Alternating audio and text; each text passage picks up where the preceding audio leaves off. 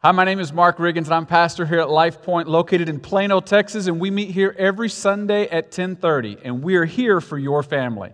I hope today's message is an encouragement to you. However, I consider my life worth nothing to me. My only aim is to finish the race and to complete the task the Lord Jesus has given me the task of testifying to the good news of God's grace. Acts 20, 24. Would you all stand with me as we say our memory verse out loud together? Lift up your voices and say that with me. However, I consider my life worth nothing to me. My only aim is to finish the race and complete the task the Lord Jesus has given me the task of testifying to the good news of God's grace. Acts 20, 24. Let's pray. God, thank you that you are here today. And as we open your word, may we discover what you care about the most. I pray in Jesus' name. Amen. You may be seated. Hey, I don't know about you, but before we get going, I just got to say, wasn't that worship just great this morning? Praise the Lord for that. I was a little hoarse and I had to go get some water because I was like, man, I'm just wanting to stop and sing for a little too long today. That was great. I enjoyed it so much. And I'm so grateful that you were participating and lifting your hands or singing out loud and just participating. That's what we get to do corporately. You don't get to do that anywhere else. When we come together and sing, it's powerful. And I love that we get to do that together. Hey, we're going to dive into Acts chapter 20 here in just a minute. But before we do, I want to ask you a question, have a little fun with this. When you were a kid, what was one of the heroes that you looked up to as a child?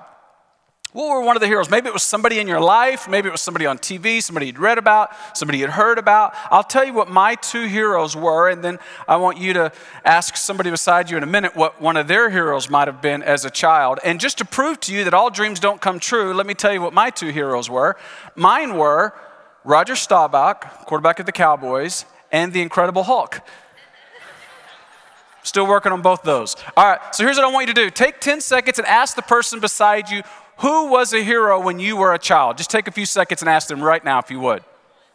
Hey, for those of you who are online, go ahead and comment in uh, the comment section. Just love to hear from you who maybe some of the heroes were for you as a child. Also, to let you know, at the end of the service, we're going to be taking communion today. So if you want to go ahead and, and grab those elements bread, cracker, water, juice, something that you can participate in communion with us, we'd love for you to do that today. All right, let's go ahead. Right over here, this section. Who do you have? Who was a hero when you were a child? Just shout it out. Who'd you say, Luke? Jack Sparrow. Nice. I can see that a little bit. That's good. All right, right here. Who, who, who did you have as a hero? Who did you say, Matt? I don't know who that is. Say it a little louder because I'm getting judged right here in the front. Very, oh, Roberto Clemente? Okay, very good. I got you now. Yeah, that's a big time hero. Thank you, Matt. All right, right here. Who do we have as a hero as a child? Who? Jesus. I love that.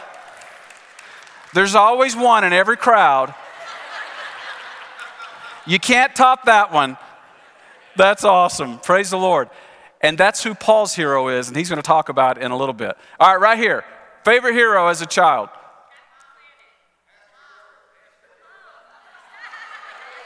Did you say, Jim, did you say Pastor George? Second to Jesus. Let's back up for the lightning now. Here we go. I love that. That's great. I love the smile on George's face most of all, though. All right, right here. Favorite hero as a child? Don Meredith. Don Meredith. You backed up before Roger Staubach. Way to go. That's impressive, Kathy. That's right. That's good. All right, have, last section right here childhood hero. The Dukes, just the whole show. Man, I haven't thought about that show in a while. Uncle Jesse. Yeah, I love it. Well, what we're going to do today as we look at Acts chapter 20 is we're going to see what Paul says about heroes. And Paul is going to explain why it is we have heroes and what they ultimately mean, because that's an important thing to discuss. So if you got your Bibles, look with me at Acts chapter 20. We continue our series. If you didn't bring a Bible, okay, there's a Bible in the pew there. You can just pick it up, look in the table of contents, find the book of Acts, go with us to chapter 20, and we're going to dive in today. And today, I'm, I know I say this every time, but I'm telling you, today's chapter, it is so powerful powerful. And it, I believe, is one of those chapters that you can come back to again and again and again and again because it's so foundational to how we see this world that we live in that is so hungry for a hero. Paul talks about that in Acts chapter 20. So let's pick it up where we should always begin, and that is in verse 1. Look with me at Acts chapter 20 and let's look together at verse 1, and then I'm going to skip a whole bunch of verses. I'm going to summarize them so we can get to this topic today. Verse 1, it says, When the uproar had ended, Paul sent for the disciples, and after encouraging them, said, Goodbye, and he set out for Macedonia. Now, we need to know what in the world's going on here because there's some kind of like dust up that's happening that's causing a bit of an uproar and Paul to leave. And if you remember, Paul has been on these missionary journeys, and we saw the first one where he sort of stayed closer to the coast of Israel. And then we saw him go over the entire, not only the Mediterranean Sea, but the Aegean Sea on missionary trip number two. Well, missionary trip number three is similar, and I'll just let you know that there were a lot of conflicts along the way. Here, just before chapter 20, he is in the city of Ephesus, and what's going to be an important city we're going to look at in a minute. He spends three years or more in this city on this trip. So it gives you an idea of how long these trips were. And toward the end, there was this dust up where people who believed that Paul's motives were impure, that there could not only be one God, that didn't make any sense. And so all of a sudden, there's a lot of conflict and division. And that was always sort of uh, common. Wherever Paul went, there seemed to be conflict. And, it's sort of a reminder that Paul, remember he, he was on that second missionary journey. He wanted to go north, and all of a sudden he made, had to make a hard left. You remember that? This was sort of the theme throughout Paul's ministry. He thought he was going here, and God led him here, and there would be conflict there, so then he would go over to the new city. And it's sort of a reminder, and I don't know what's going on in your life right now, but over and over, Paul used all of these things to accomplish, God used those things to accomplish good. And it's a reminder to me that in God's kingdom, new obstacles, result in new opportunities. And I don't know what's going on in your marriage, at your job, in your relationships, in your finances, in your world, but I bet you you're experiencing new obstacles all the time. They may not be to the extreme with physical obstacles that Paul had, but you've got them. And it's the reminder that if we believe God is truly ultimately in charge and sovereign, new obstacles just result in new opportunities. We see this over and over in Paul's life. Now, I want you to see the map, and that's going to set up where we're going today. So, look at this map. This is Paul's third missionary journey. And if you look just uh, in the center of the map, you see ancient Asia. Bottom left, kind of the southwest corner of that, you'll see the city of Ephesus. Do you see that? It's got a little yellow dot, which kind of indicates those seven yellow dots, the seven churches in Revelation chapter 2 and 3, which isn't relevant to what we're going today, but there was no charge for that one. And there at Ephesus, if you look at where that is, that's where Paul spends three years. And that's where we just read that verse in verse 1. And watch what he's about to do. He's about to go north. He's going to go all the way up to Troas, and then he's going to cross the Aegean Sea. He's going up to Macedonia, which he just said that's where he was headed. He goes all the way down around Athens to Corinth. He'll actually spend three months there. So this is several months, this leg of the trip. He'll go, and then he circles right back, and he wants to go to Ephesus because these people are so special to him. While he's in Ephesus, that original time, most scholars believe he wrote several letters, including the letter to the Corinthians, First Corinthians, that we have in our Bible. He wrote while he was at Ephesus on this leg.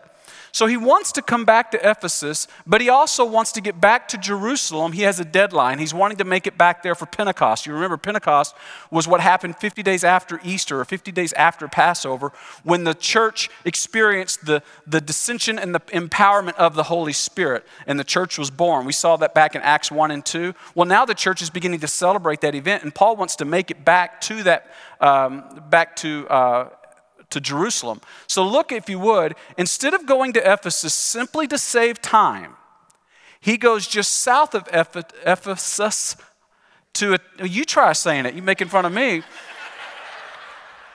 down south in a town called Miletus.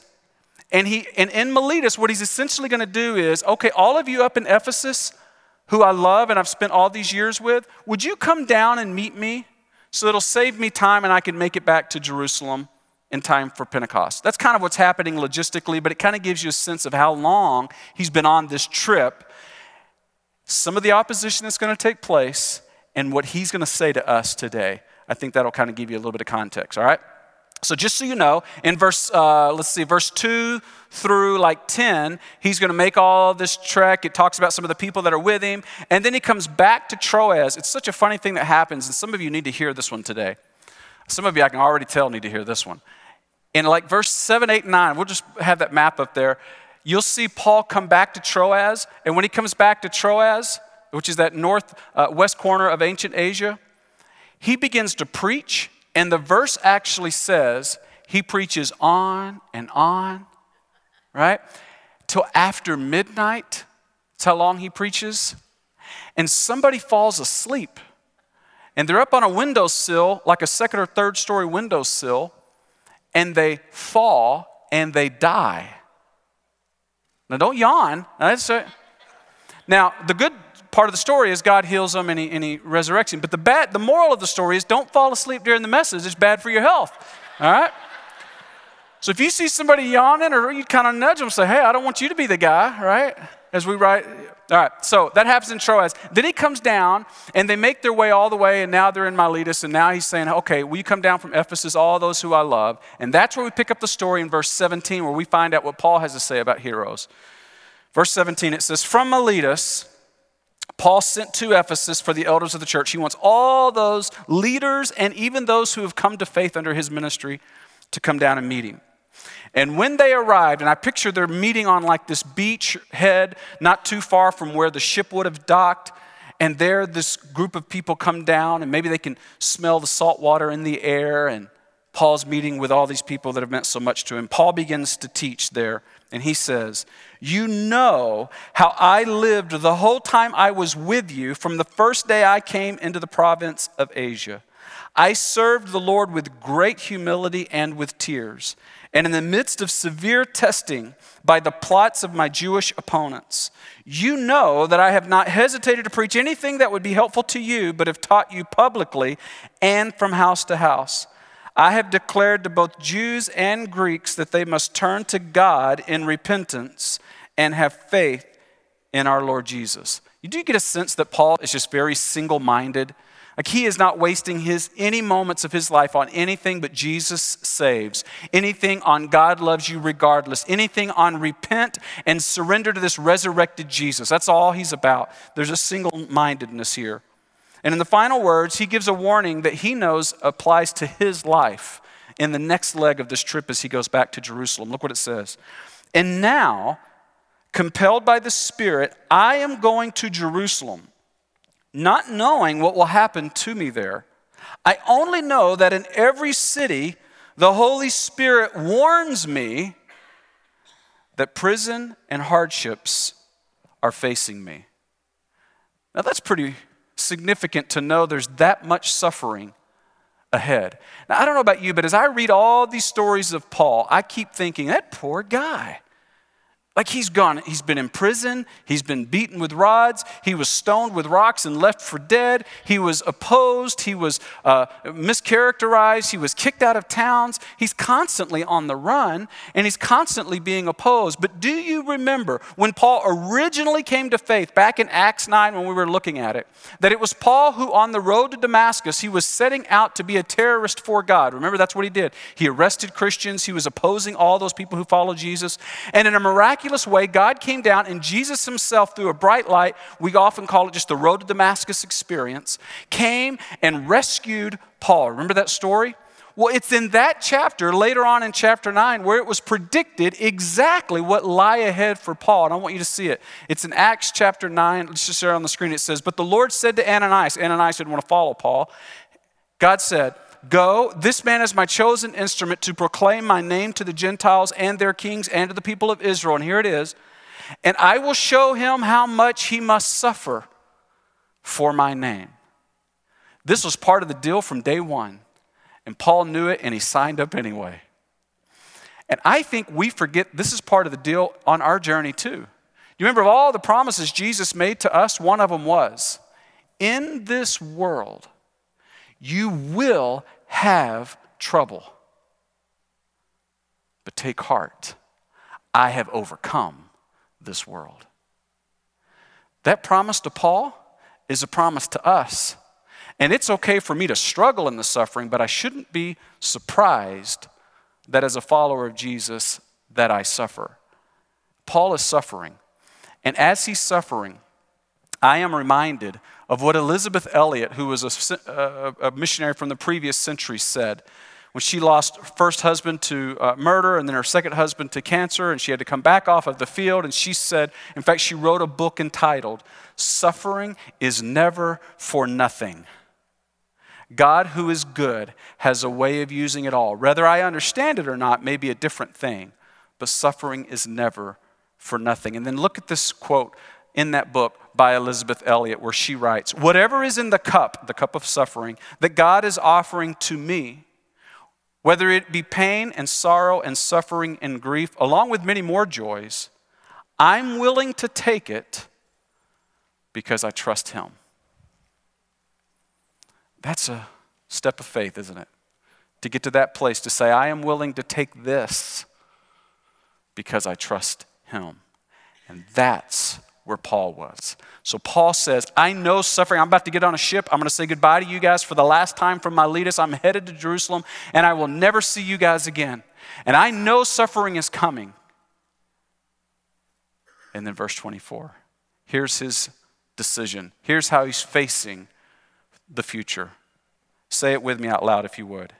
However, I consider my life worth nothing to me my only aim is to finish the race and complete the task the Lord Jesus has given me the task of testifying to the good news of God's grace.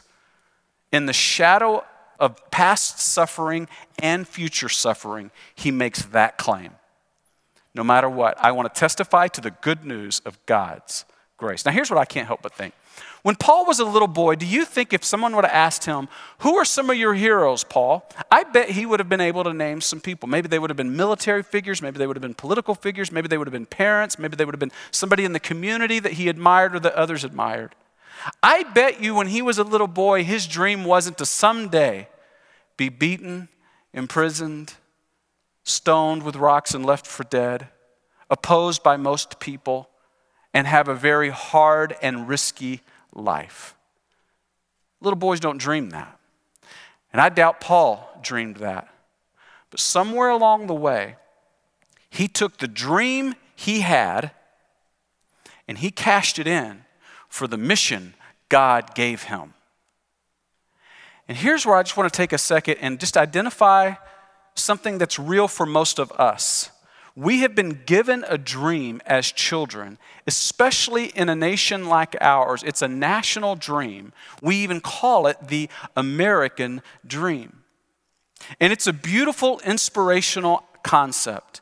And it goes something like this that if you will come to America and if you work really hard, you can become whatever you want to become. What's not to love about that? The challenge with it is that we are choosing what we will do with our life and that we will choose the dreams that we will spend our life chasing. And the problem with that is what if you weren't designed or created to chase that dream? What if you chase a dream that's the wrong dream and you waste your life on something that's too small to invest an entire life chasing? What if you weren't created to even be worthy of that? You've just seen someone else who's pursuing it, and you'll compare and spend your whole life comparing your dream to their dream. And God's going, What are you doing chasing a dream I never put in you? You see, this is where Paul came and he had that Damascus moment. And my prayer is today, some of us will have a Damascus moment. Maybe it'll be salvation, but maybe it'll be wait a minute, that isn't the dream God had created me to pursue. There is a mission that I know He enlisted all of us to pursue, and it might just counter the dream that I thought I was supposed to chase. Let me give you a difference, in fact, just to think it through a little deeper. The difference between the American dream and God's mission for all of us because they look very different. Because in the American dream, and the reality is, it's always temporary. You know how I know that it's temporary? Because some of us in this world have what I call a legacy myth. We think we want to leave a legacy by accomplishing something, accumulating something, and having a certain status. But here's what I know more than likely, you don't know your great, great, great, great grandfather. The reason you don't know him is at some point he got forgotten. And here's what I know about me at some point I'm going to be forgotten. It's just a matter of which will be the first generation to forget about me. There'll be no legacy for me to leave in this world that is truly enduring. And so, an American dream is always temporary, but God's mission is about eternity. It's about the moment I show up on to a story that pre existed me, to a story that will go on past me, and I get to contribute to that eternal story. You see, another difference between the American dream is the American dream says, Look at me. God's mission says, Look at God. I want to point to goodness of God's grace, Paul said. It wasn't about what he was accomplishing. The American dream says, I want to avoid suffering. Whereas God's mission says, I have to acknowledge suffering is a very real part of this broken world. The, the temporary or the American dream always means that I want to accumulate something for people. I want to have, an, I want to have a, an inheritance for my children and grandchildren. I want to leave something and, and make my mark on this world and leave something for people. Whereas God's mission says, no, I want to leave something in people. I want my kids and grandkids to have a personal relationship and a dependence on God like never before. I want my kids to be able to take the goodness of God's grace and point other people to it and represent His mission. The American dream says ultimately, I want the blue check mark, right? if you have one, I'm not trying to go after you, right? But I'd like to talk to you afterwards. Not really. So it's, it's we want influence, right? We want a platform. We want to be of a status. There's nothing wrong with, with having those things. It's just if that becomes the dream, because what does Paul say? What does Scripture say is the ultimate platform, the ultimate accomplishment? Is that someday we will enter heaven and hear these words Well done, thou good and faithful servant. That's the ultimate accomplishment for the follower of Jesus. Let me tell you something that you already know. Every dream will eventually let you down. Every dream will eventually let you down. There are countless stories. I was listening to one not too long ago. It was an interview between John McEnroe and, and Alec Baldwin. And John McEnroe talking about way back in the day with tennis. He finally became the number one player in the world. And that had been his goal for so many years. He remember kind of walking up the chart. And at age 26, he finally accomplished it. And he said by age 28, it hit him. That's it? That's all this gives me in return? Every dream will eventually let you down. And yet, so for some reason, we keep selling this idea to our kids and our grandkids and the next hey, what do you want to be? What do you want to pursue? What is the dream that you're after? And as I've said before, my greatest fear is that I would sell my kids on this idea, and someday they would find themselves stuck behind a white picket fence, reeling line. They've spent their whole life chasing something that doesn't satisfy. Paul, well, he was introducing something completely different. He said, My life is worth nothing to me. My only aim is to finish this race and complete the task the Lord Jesus has given me the task of testifying to the good news of God's grace. Now, that's a mission worth spending our life pursuing. And over the next few verses, he would be so passionate about as they're about to have this emotional goodbye. We're going to read the last three or four verses. That over the next few verses, he would actually tell them, Look, when I leave here and I'll never see you again, but I'm going to promise you, other people will come and they'll try to sell you on heroes. They'll try to sell you on dreams. They'll try to sell you on other people who can satisfy. But don't you dare listen because Jesus and Jesus alone satisfies.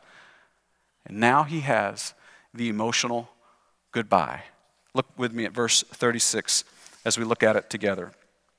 Verse 36 When Paul had finished speaking there on the beach, he knelt down with all of them and prayed. Now, with all the supernatural things that happen throughout the book of Acts, we can't help but notice that there are 32 different times that they stopped and spent significant time in prayer. And that's why I want to echo what Pastor Dennis said earlier, invite you to come and pray with us this this Wednesday at 12:30 in the Connection Center or wherever you are. We're going to even fast this week. Maybe for you that means skipping a meal, maybe it means uh, sun up to sundown 24 hours or maybe it means fasting from social media or whatever you want to fast from. But we want to invite you to do that because we see that quite a bit in the book of Acts. There is not only praying, but there is fasting. And here's what I want to say, if you believe God is still active, if you believe God is still powerful like I do, then you also have to believe that it's prayer that seems to trigger the activity of the Holy Spirit that positions our hearts for what God wants wants to do. And so, this is an opportunity for us to not only serve the same God that Paul was serving, to not only tap into the same power of the Holy Spirit that Paul was tapping into, but for us to mimic his behavior and truly pray and to re anchor our heart and dependence on God. So, I want to invite you to come and join us. I want to invite you to be part of this this Wednesday at 12:30. Say, I don't like praying in public, no worries. You just come say, I don't know how to pray for half an hour. You don't have to. You just come and show up. We got prayer prompts that kind of walk you through ways that you can pray. But we invite you to come and be part of that this Wednesday at 12:30. All right, last two verses and they are emotional. Look at verse 37. At the end of the prayer it says, they all wept as they embraced him, Paul, and kissed him. And what grieved them most was his statement that they would never see his face again. Read this last sentence out loud with me, if you would. Say it with me. Then they accompanied him to the ship.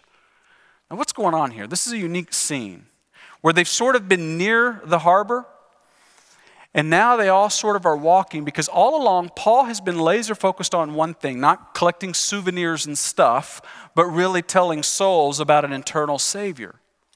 And now these people are accompanying him to the ship. And I can't help but think that it's one of those silent walks. You know, the kind where there's a grief when you go to say a final goodbye to somebody, and you feel the weight of the moment and the anticipation of this grief.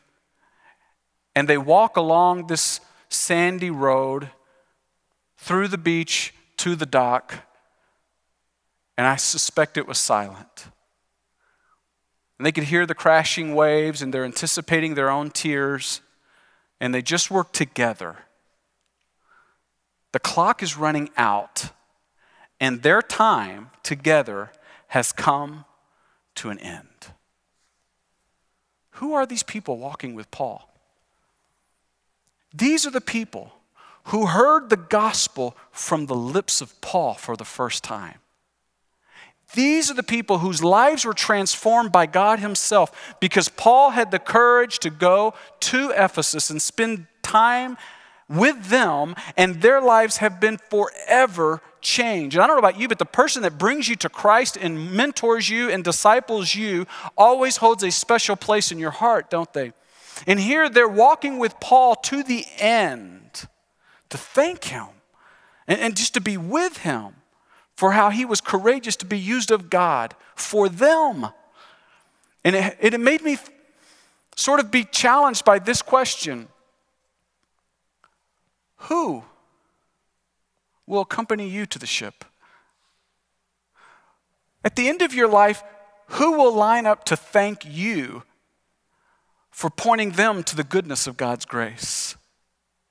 Who will be the ones who will say, Thank you for my faith because of the way you lived, because of the way you poured into me, because you kept persistently sharing Jesus with me? I am different. I am changed. And I want to say thank you. Who are those people in your life who would say thank you in the end? I don't know about you, but when, I, when it comes to dreams, I love dreams. I love to set goals. That's just sort of the way I'm wired. Some of you are the exact same way. But I am repeatedly convicted by the one of the verses that Paul wrote in Ephesus to the people in Corinth in 1 Corinthians chapter 6. And it's a powerful reminder that there are certain freedoms I do not have. And I want you to see it again in 1 Corinthians chapter 6. It says, Paul says, Do you not know, these are those of us who follow Jesus, that your bodies are temples of the Holy Spirit who is in you, whom you have received from God? Now, would you read this next sentence out loud with me? Say it with me. You are not your own, you were bought at a price. Therefore, honor God with your bodies. Now, think about that.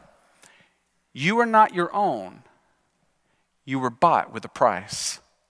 If you are a follower of Jesus, that means He made you and He bought you, He rescued you.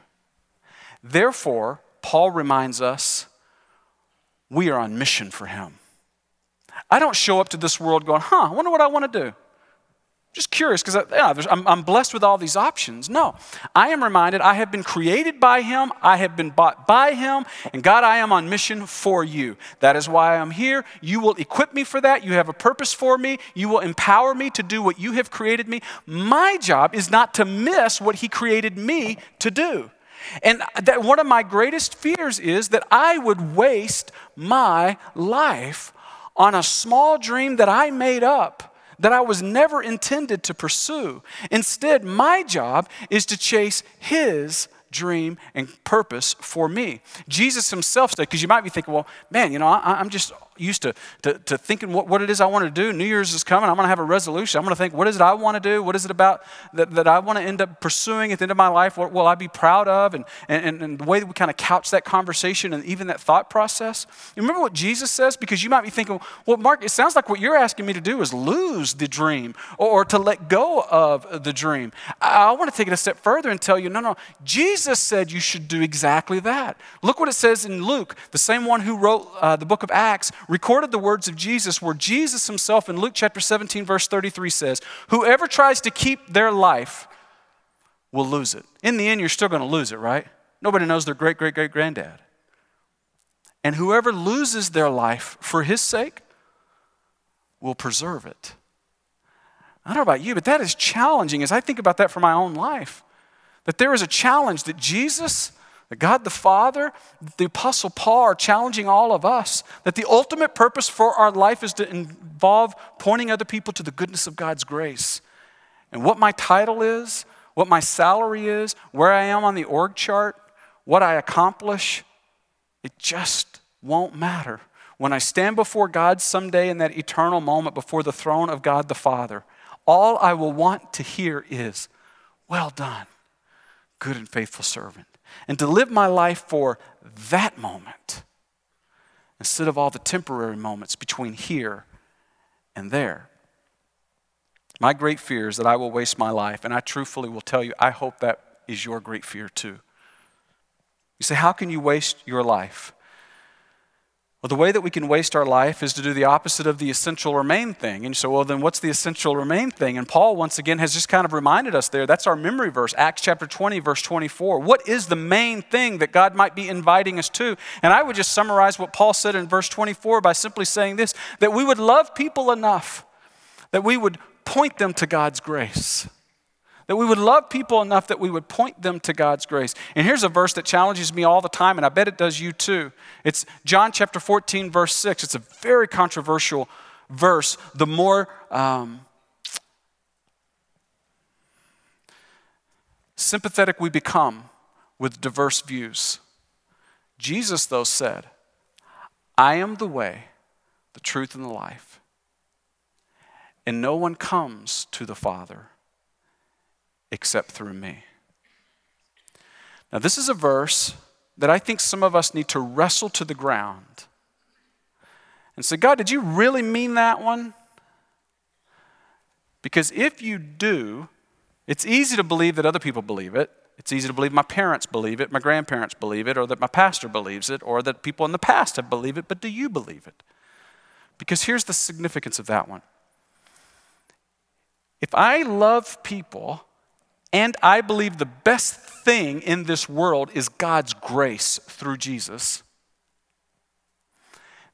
Then how can I not share with people I love the best thing that I know? It just doesn't compute, does it?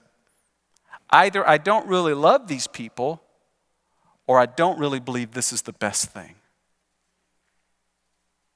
Loving people by pointing them to the goodness of God's grace.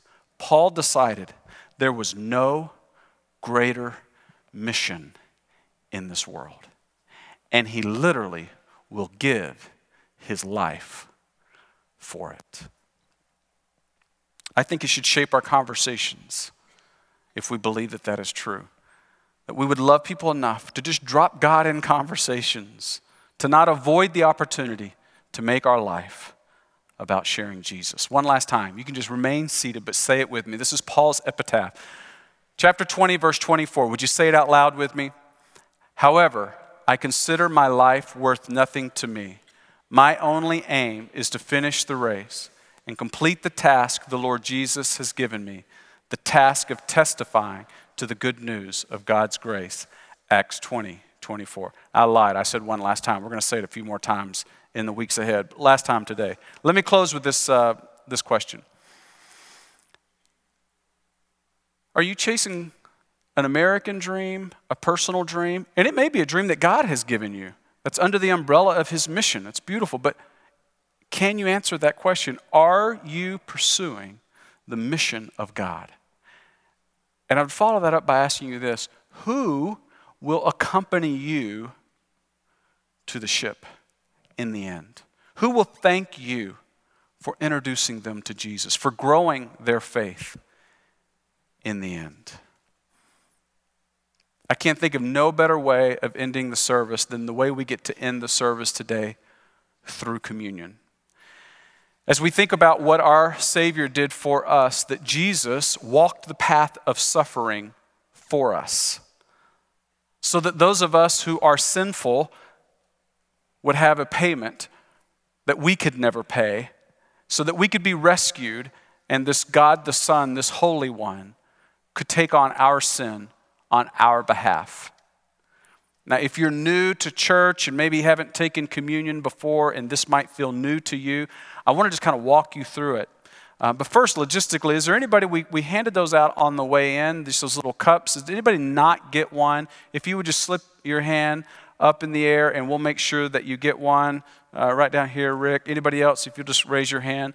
Again, those of you who are online, if you want to go ahead and grab uh, some elements there in your house bread, crackers, water, juice and we'll take communion together as a church family.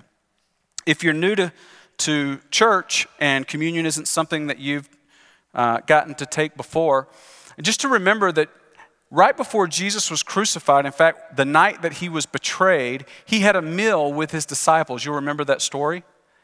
And there they ate the bread and drank the wine. They drank, and Jesus said, This is to be done again and again as a remembrance of both Jesus' body being broken on the cross and the juice symbolizing Jesus' blood being spilt on the cross.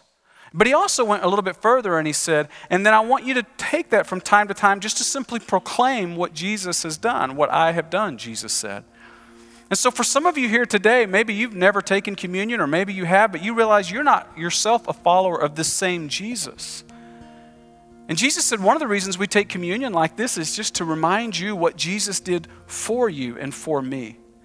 And as we take communion together today, it's actually an invitation to you to give your life to this wonderful Jesus who loves you, who, no matter what you've done, has already through the cross displayed how much he loves you. And maybe you feel like your week hasn't gone well. Maybe you feel like you haven't accomplished the dreams or they haven't satisfied like you thought they would and you've realized that all heroes are just a shadow of Jesus, but only Jesus satisfies the soul. It's no wonder we love heroes, but we're only satisfied with Jesus. And if you would like to give your life to this Jesus today, maybe you feel something inside of you. I believe that's the Holy Spirit inviting you right here, right now, to make the decision, just like Paul did in his life at one point, to give your life to Him. So here's what I want to ask everyone to do in this moment. Would you just lower your heads and even close your eyes? And I want to offer a prayer. And if you've never given your life to Jesus, I want to invite you to do that right here, right now. Would you just pray this prayer after me? Dear God, I admit that I am imperfect and that I am a sinner. And I believe you sent your son Jesus to the cross to pay for my sins. And that you miraculously rose him from the dead, conquering death once for all. So now I confess Him as my Lord and Savior. And I commit to follow Him as my ultimate dream and to be on mission the rest of my life, the best I know how. I pray all these things in the power of Jesus' name. Amen.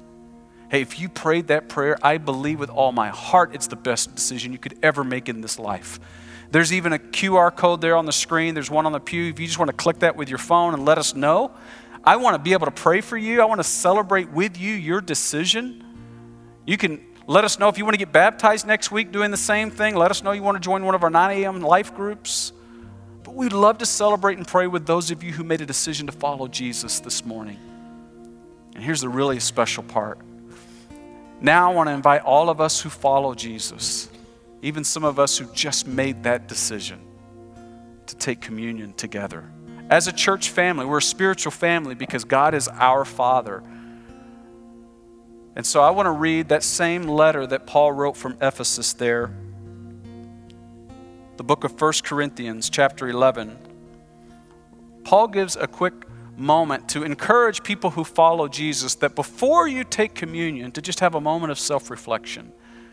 Here's what Paul said So then, whoever eats the bread and drinks the cup of the Lord in an unworthy manner will be guilty of sinning against the body and blood of the Lord.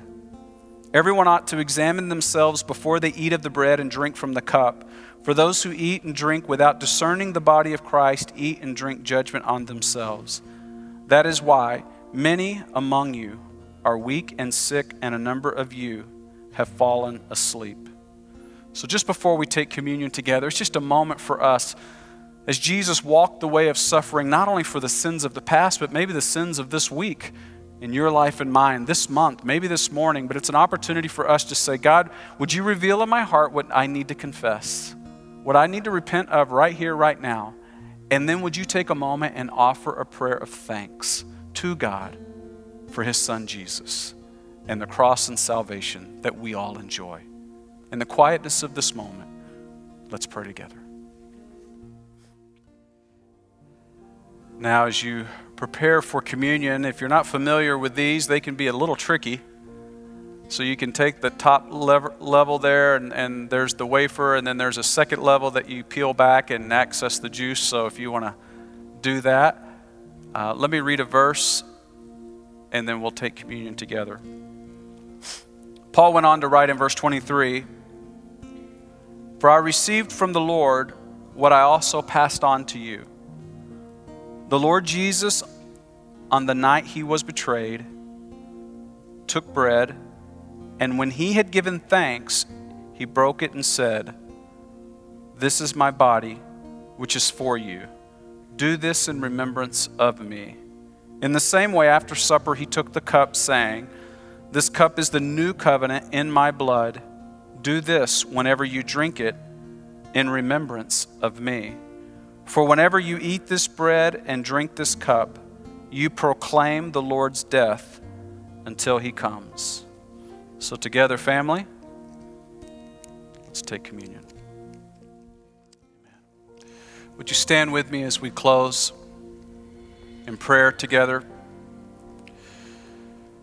Father, we come to you today, first of all, to say thank you for paying a price I could never pay for my own sin. God, thank you for your grace. Thank you for how inexplicably good and loving you are. God, thank you for loving us so much that you, with a previous generation, have used them to share, share you with us. And thank you, God, that you love us so much. You don't create us without purpose. You give us a very clear purpose. You set us on a course to be part of your mission. Thank you for making it so clear, Father. God, may you bless this church in ways we can't imagine. Would you do more through us than we could ever dream? And God, in the end, may it all be for your glory and your glory alone. Um, but it begins by us just stopping to say thank you for the eternal gift of salvation. We pray all these things in the power of the risen Savior, Jesus. Amen. I hope today's message was an encouragement to you. And if you'd like a little more information about our church, just visit us on our website at lifepointplano.org.